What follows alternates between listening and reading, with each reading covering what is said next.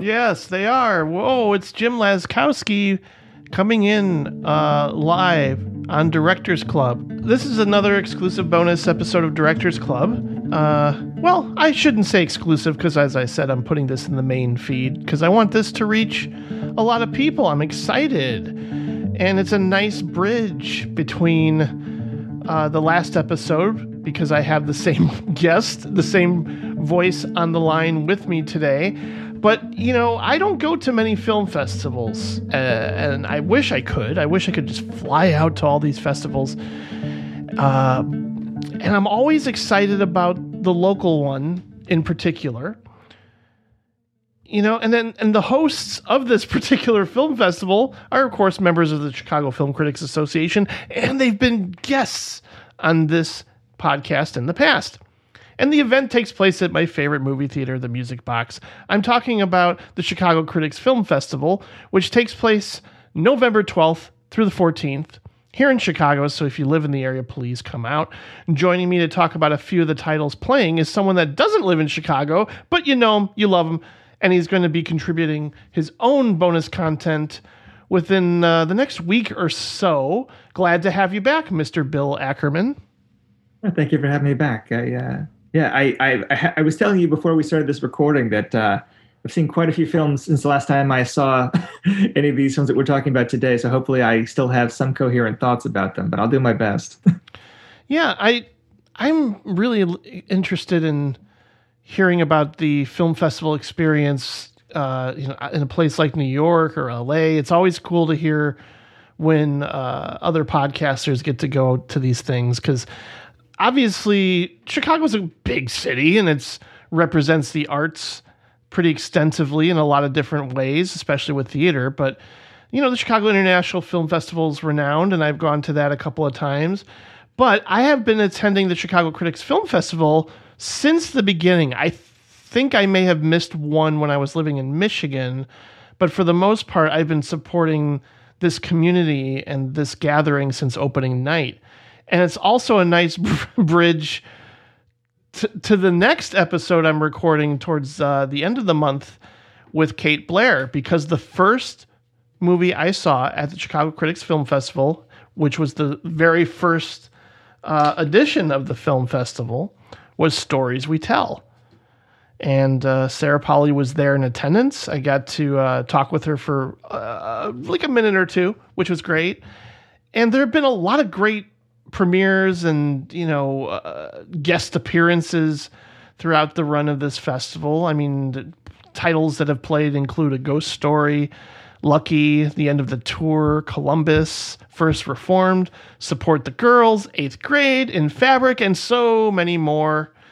And we have had guests like Sarah Polley, Joan Cusack, Bobcat Goldthwait, John Carroll Lynch, Paul Schrader, William Friedkin. The list goes on and on. So this year is uh, a, sort of a truncated version. Usually it takes place over the span of uh, about a week, but this time, due to COVID, I think we had to trim things down and only go for a weekend. Uh, a lot of great people put this thing together, and they spend a lot of time and a lot of effort. So I, I'm I'm grateful for a lot of my uh, my colleagues who you know go, go go out of their way to make this happen. You know, guys like Erik Childress, Brian Tallerico, Robert Daniels, Steve Prokopy, Sarah Mars, Peter Sobczynski, and Collin Souter. So, without further ado, I want to run down uh, a list of the titles that are playing starting Friday night, November 12th. And the first one is indeed The Lost Daughter, written and directed by Maggie Gyllenhaal, based on a novel, and it stars Olivia Colman as a divorcee on holiday whose chance encounter with another woman and daughter causes her vacation to take a dark turn. and it co stars Dakota Johnson, Ed Harris, Peter Sarsgaard, and of course, one of my new favorites, actresses on the planet, Jessie Buckley. Miss Caruso, welcome. Thank you.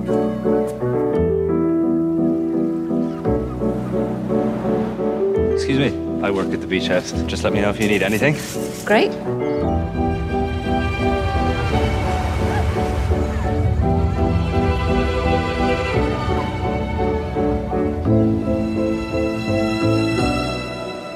Get up! Mommy, get up!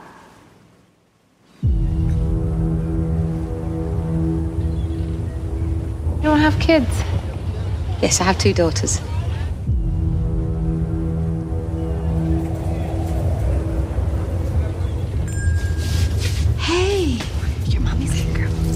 Big girl. She's driving me crazy. What were your daughters like when they were little?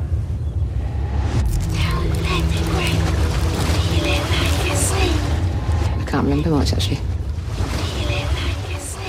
This is a title um, that my guest has seen. And obviously, without giving anything away, Bill, what did you think Yeah. of The Lost Daughter? I think it's a great film. Um, and the novel is, uh, for anyone that is a fan of hers, uh, Elena Ferrante, I believe, is the novelist. Yes. But um, um, yeah, you know, I, I went into this cold, and I, I don't really like talking about plots uh, too much of, of films that people haven't seen yet. I would say that without spoiling anything, it feels to me. I, I, I thought of um, French films that are like meditations on the thriller rather than thrillers themselves. Um, I, I don't know uh, how what I mean is like um, like certain films like by Claude Chabrol or like even things like um, with a friend like Harry that came out like you know years later, but like films that feel like um, like a lot of uh, like emotionally complicated characters like in, in in a series of tense situations that feel kind of fraught with menace but aren't really building towards a um like a uh, like a chase scene or a kind of violent showdown. Like it's not quite building towards like a hitchcockian thing but it it feels uh tense in a way that like you might associate with the thriller. Um that's I don't But know it's character it driven, right? But Like, it's, in- yeah, but it's more yeah, it's more character uh, study kind of film, and um, you know, I was thinking about this with the the, list of films that uh, you told me that we might be talking about that I had seen, and uh, but everything what they all have in common is that like none of them are about likable characters overcoming uh, obstacles to achieve a goal. Like they're all they're all films that like deal with um, not traditionally sympathetic kind of main characters. And Lost Daughter, I think when um, when viewers get a chance to see it, I think Olivia Colman is phenomenal as in the lead part, but it's not uh, it's not an easy character to like, um, and you get to understand why she is the way that she is.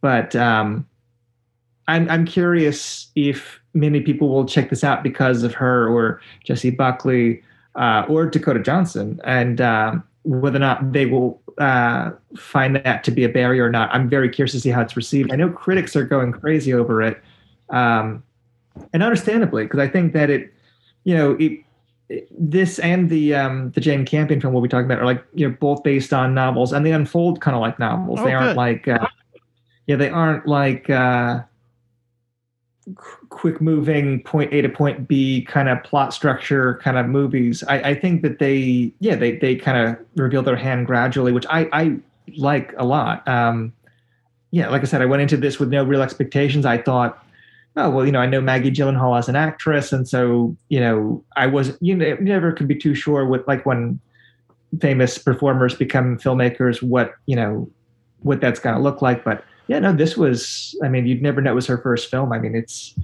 it's as short as anything i saw at the festival really. I think um like That- in- that's exciting. yeah any degree of hyperbole that you're going to hear about it i i, I get it. I mean i i don't want to hype people up too much in advance because you know kind of it's kind of a subtle movie it builds kind of slow but uh, i think it's very good i think i think um and it's worth seeing in the theater i know people will be able to check it out on netflix too but i mean it will be one that you'll walk out wanting to talk to somebody uh, when it's over, talk about it. and I that was actually the frustrating thing seeing it at the festivals. I went by myself and I had to just be like, I can't talk about this with anyone for a couple months now.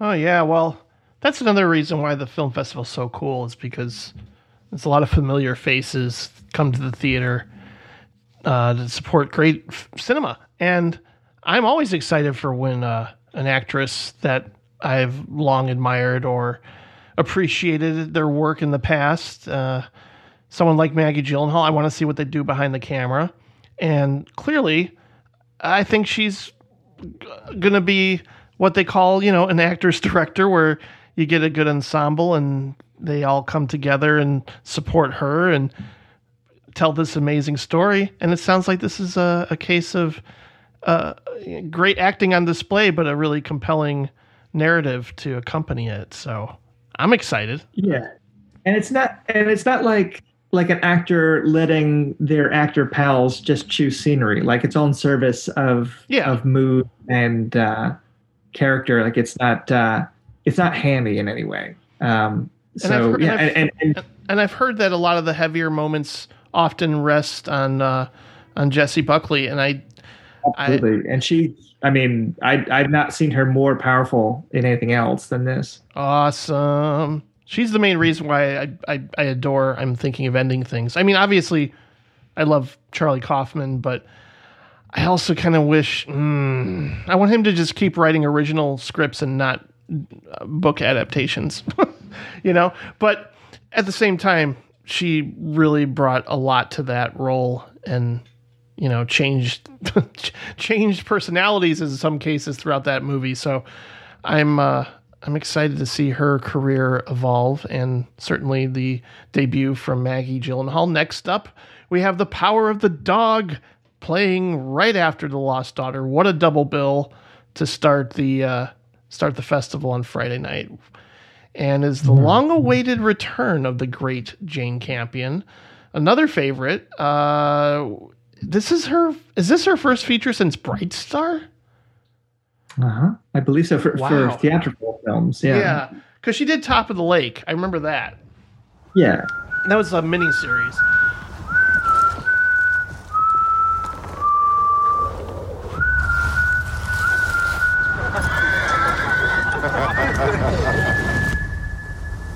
He's just a man. Only another man.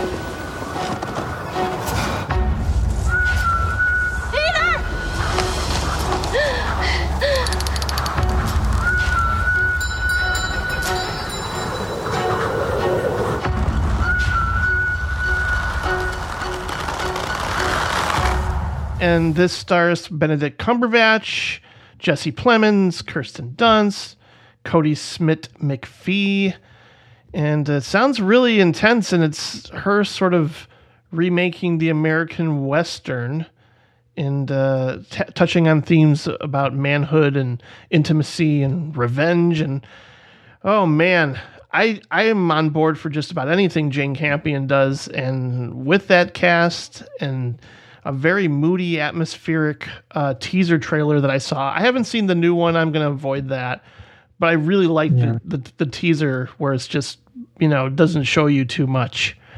It was like uh, a little bit, kind of like the Serious Man trailer, almost just focused on rhythm and the the mood and the score and all that. So I was, I was like, bring it to me! I can't wait for this. So this is probably the one I'm mo- the most looking forward to, based on everybody talking about it. You know, everyone who's seen it has said this is going to be a, an awards contender. So I I think that if I think if Paul Thomas Anderson had directed this, like like like the exact same film, but just like his name on the credits, and this was coming out theatrically, it would be like a sure thing Oscar contender. Like I have no idea how Netflix will push it, or if Jane Campion like plays the political game, you know, in terms of that kind. But it, you know, of, like award uh, kind of film, I mean.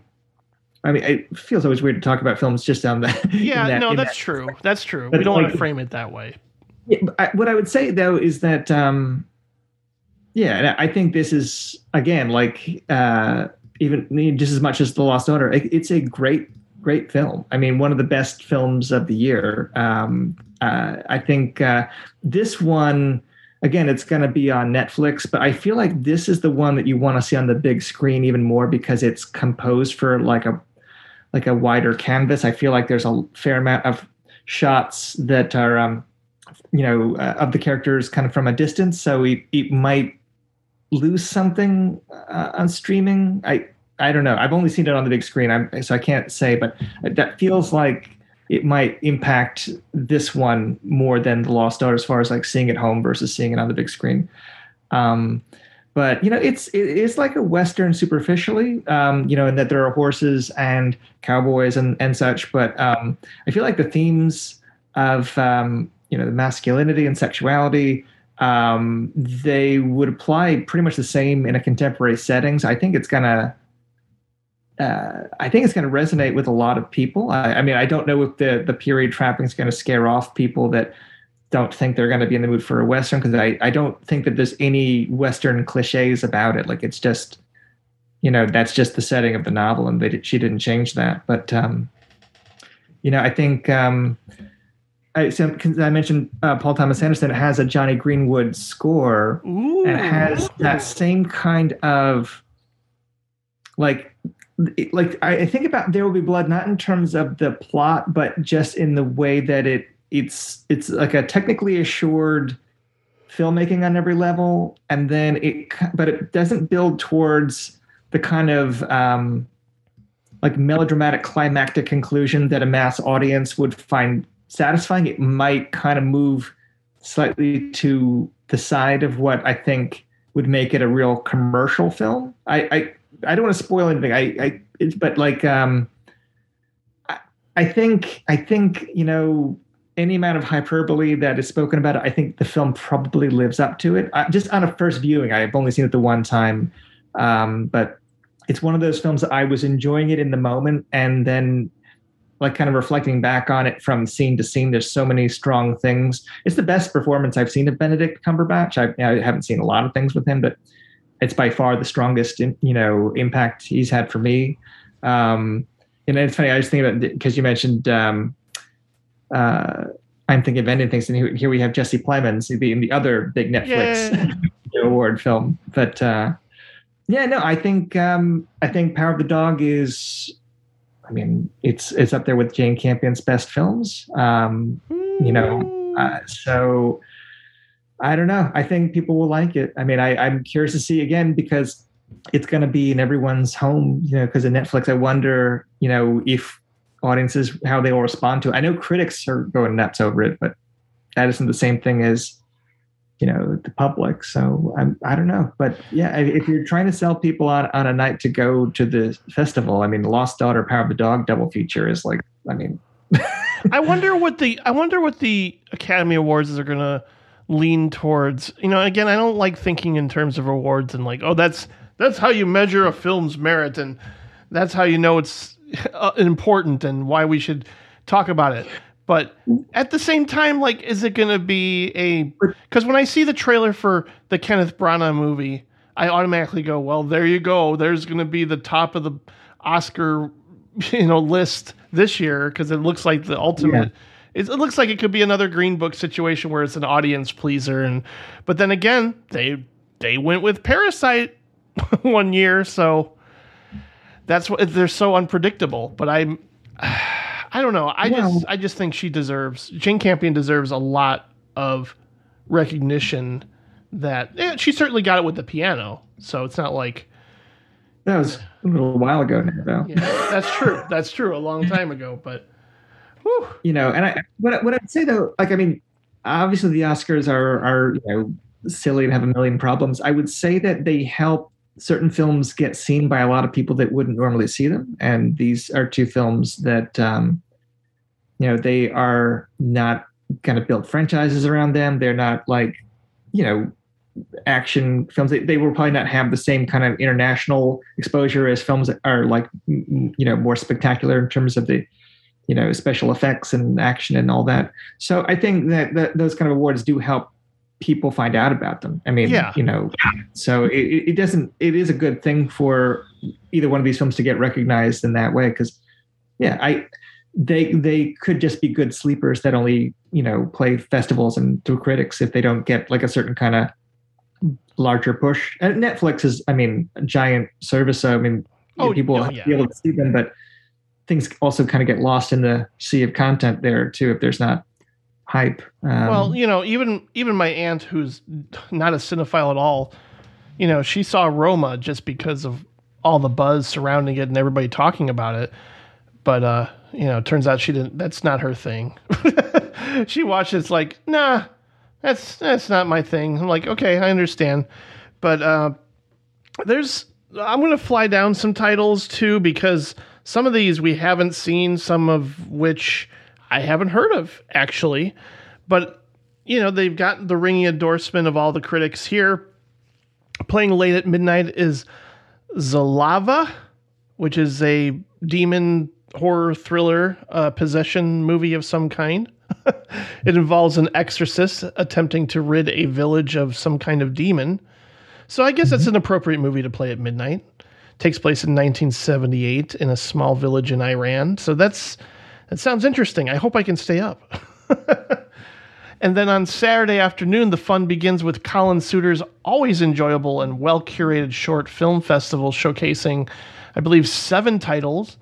And uh, local Chicago actress Clare Cooney will be in attendance for the final selection, which is called Go Ahead, Grab Time by the Throat. Gotta love that title. Uh, yeah. I I always try to go into this part of the festival cold without even reading any synopsis because it plays the way Collin puts this together and he does a great job every time. It's like a a, a mixtape in the form of short films. And he puts these together in a specific way in a specific time and I I try to just like immerse myself into the whole experience because it lasts about like 100 minutes and it's again like a like a like a little playlist that he puts together and it's always great. He's always been passionate about short films and writes about them for rogerebert.com. And then after that, we have Roy's World, Barry Gifford's Chicago, a documentary which I saw a rough cut uh, a couple of years ago in the smaller theater at the Music Box. But I remember being in a little bit of a daze and I need to see it again because, geez, this might have been might have been two years ago that I saw that, and I enjoyed it. Um, and I'm a huge fan of Gifford's collaborations with David Lynch, of course, and he's an accomplished author who has led quite the life. And uh, there's some narration from Willem Dafoe, Matt Dillon, Lili Taylor, uh, and and just sort of captures 1950s Chicago with like some jazz music and uh, you know it's it's it's definitely uh, you know you're the, the kind of documentary you expect with some archive footage and talking heads and animation and you know spoken word but it, it it it talks about his life in a way that's not unlike the way he writes. And it's a collection of interesting stories that you know he talks about what he's been through particularly with his mom i know you know the name obviously bill yeah, we'll- be on a podcast together, but not uh, recorded together. right right coming up that's awesome yeah, yeah, I'm dying to see this. I haven't seen it yet, but uh, I mean, that's that's one of the of the titles you're listing off that has already been on my radar as one I want to see. So hopefully soon. Yeah, I, I, I, don't, I don't know if it's got an official release this year or if it's. I'll have to find out about that when I'm when I'm there. But um, next up at at 5 p.m., that's when I'm going to be grabbing some dinner because I've already seen this next pick and it's quite good, which I described uh, to Bill as kind of like if Darren Aronofsky directed Whiplash. And that's this film called The Novice, which, as I was watching it, made me wish I could get into rowing the way I once did with swimming.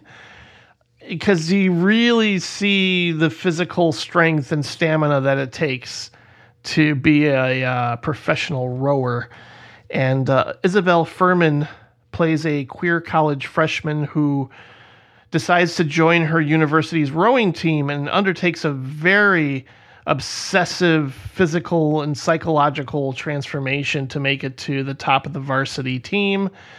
And uh, you know pushes herself beyond limits in in ways that, like I mentioned, remind me of uh, Black Swan.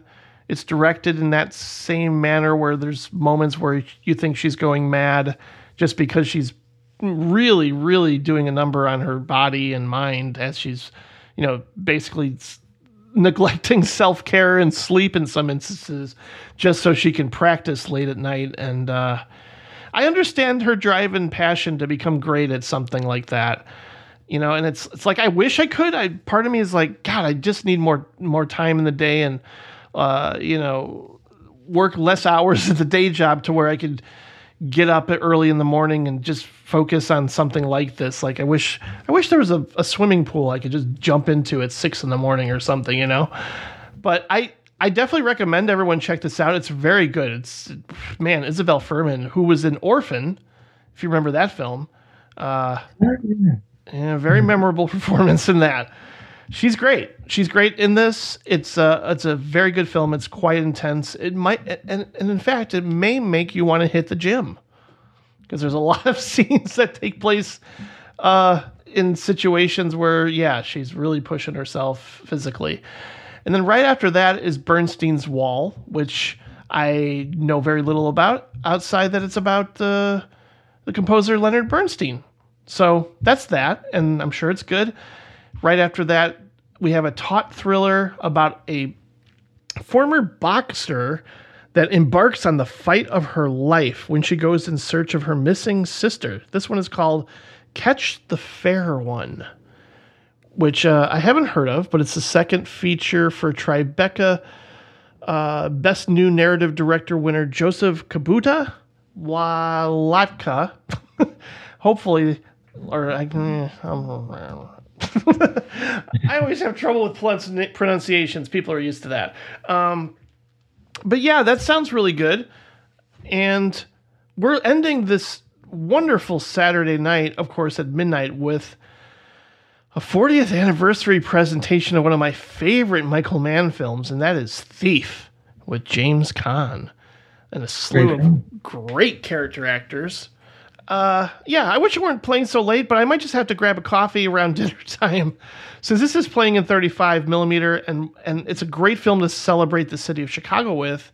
Having never seen it on the big screen, I think uh, I owe it to myself to take in Thief at midnight, and I'm sure lots of people. That would also be a way to see it then without Michael Mann's revisionist color timing that he does on the Criterion release. Oh. So if you want to see Thief the way people saw it then, you would want to check out that screening. Good call. Yeah, and then the Sunday we start off the day with a, uh, I believe an anime title. I think yeah, it's called Bell. It's from Hosoda and Studio Chizu, creators of Mirai, Wolf Children, Summer Wars, uh, and it's a very fantastical, heartfelt story of growing up in the age of social media. Mm, that sounds interesting. Suzu is a shy, everyday high school student living in a rural village. For years, she has only been a shadow of herself, but when she enters a massive virtual world, she escapes into her online persona as Belle, a globally beloved singer. Hmm. I'm I'm down for this. Sounds cool. Yeah. After that, we have another anticipated title that I'm hearing great things about called Procession, which is uh, about six men who are all survivors of childhood sexual assault at the hands of Catholic priests and clergy. Uh, and it's, it's, pretty heavy, obviously, with that subject matter. Uh, they create fictional scenes based on memories, dreams, and experiences meant to explore the church rituals, culture, and hierarchies that enabled silence around their abuse. So, oh yeah, we we're in for, we're in for something special with this film. I'm hearing, so I can't wait for that. And then something um, a little more uplifting with uh, this horse drama. can't get enough of horse dramas, right? The The big selling point is uh, Clifton Collins Jr. is the lead, I believe, and he will be there for the Q and A following his latest film called Jockey in which he hmm. plays an aging jockey that hopes to win one last title for his longtime trainer, played by Molly Parker, who I really really adore as well. So that's great. That's a great run of films there. And we close out the festivities with a title that Bill has seen from Sean Baker, who oh, I adore his last two films so much.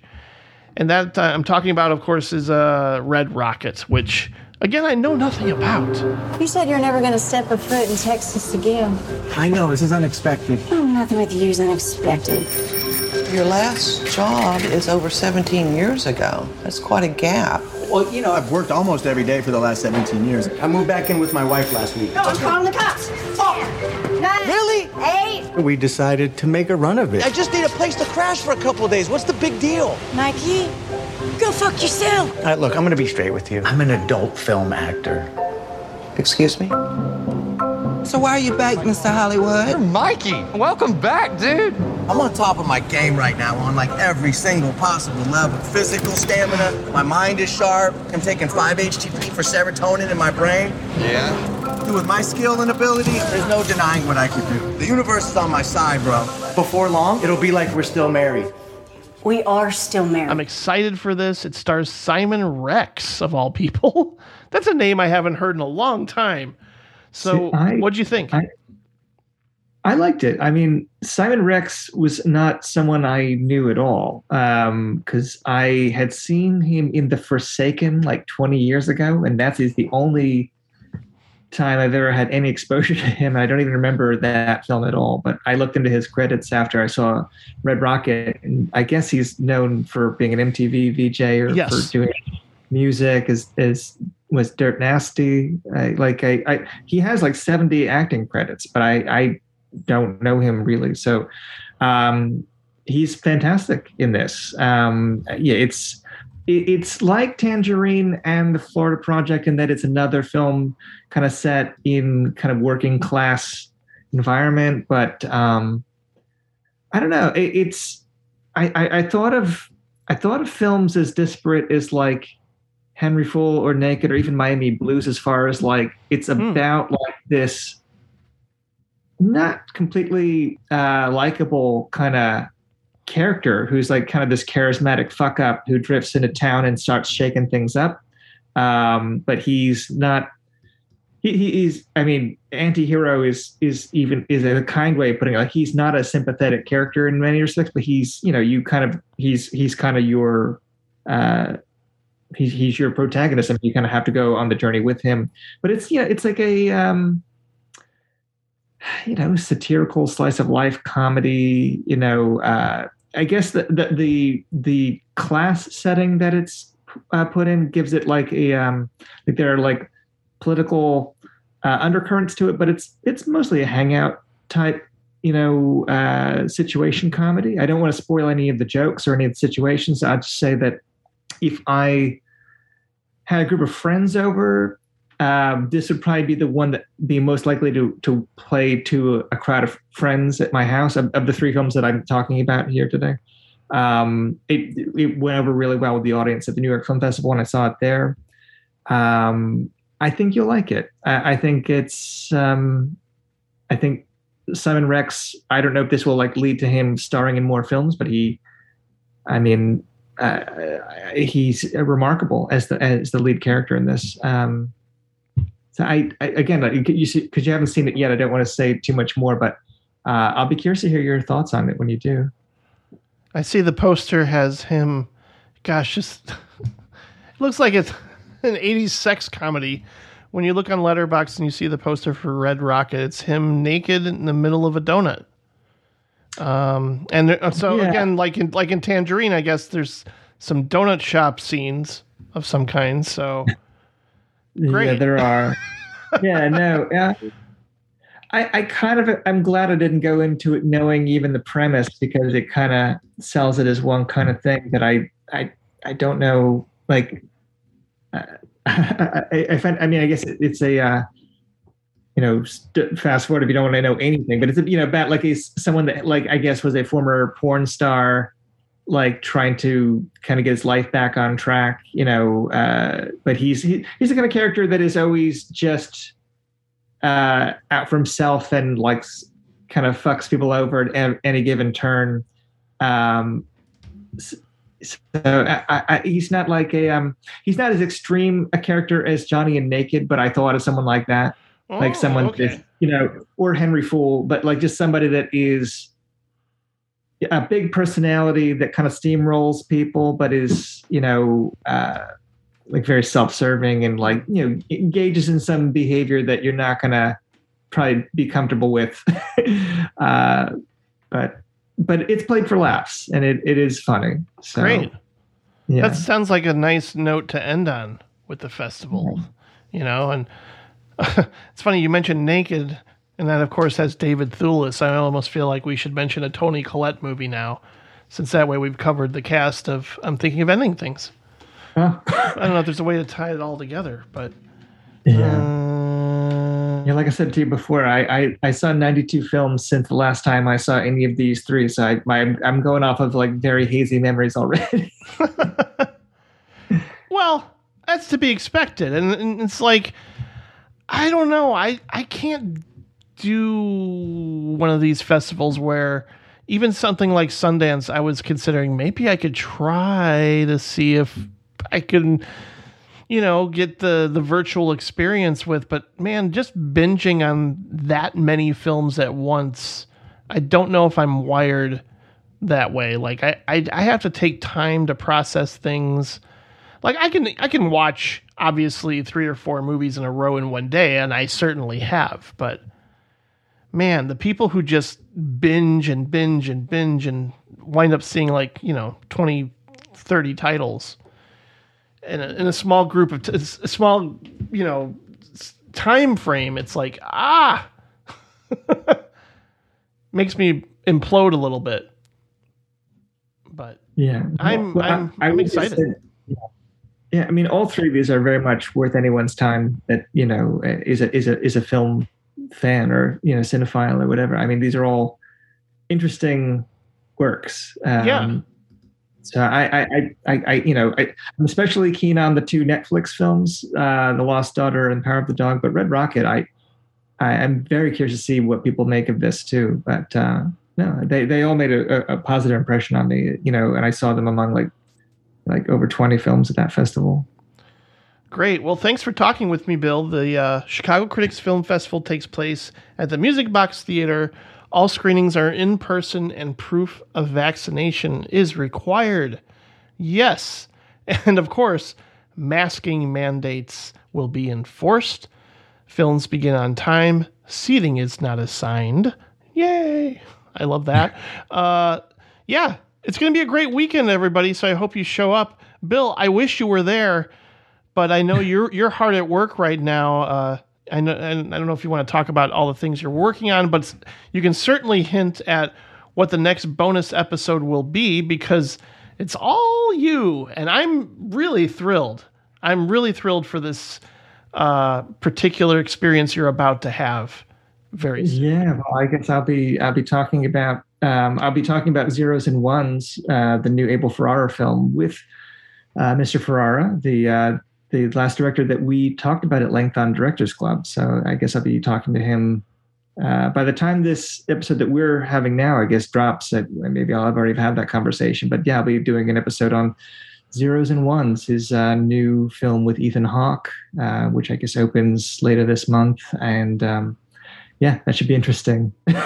for sure. Thank you for doing that, and thank you for being here today. Oh, sure. You'll be back next year for sure, and uh, I'll, I'll, be happy to promote all the things that you work hard doing, including uh, past episodes of your great show, supporting characters, which people can find over at the Now Playing Network, of course. Yes, yeah. Keep an eye out for uh, that show. Will return eventually, and uh, I'll be on an upcoming episode of Projection Booth on David Lynch's Lost Highway, and uh, Genre Grinder, uh, Gabe Powers' show on Now Playing. I'll also be uh, on that very soon. So uh, plenty of plenty of podcasting ahead of me. and we're all looking forward to it. Thanks again. Thank you. Thank you so much for listening. Thank you, Bill. Please stay tuned for his amazing new uh, interview bonus episode with Abel Ferrara as they talk about his latest film, Zeros and Ones. Very grateful once again to Bill for being here. Uh, and uh, I'll see you in a couple weeks for the Sarah Polley episode with Kate Blair. Please visit directorsclubpodcast.com and send me an email directorsclubpodcast at gmail.com. Thanks again. Take care, and I'll see you soon. Bye bye.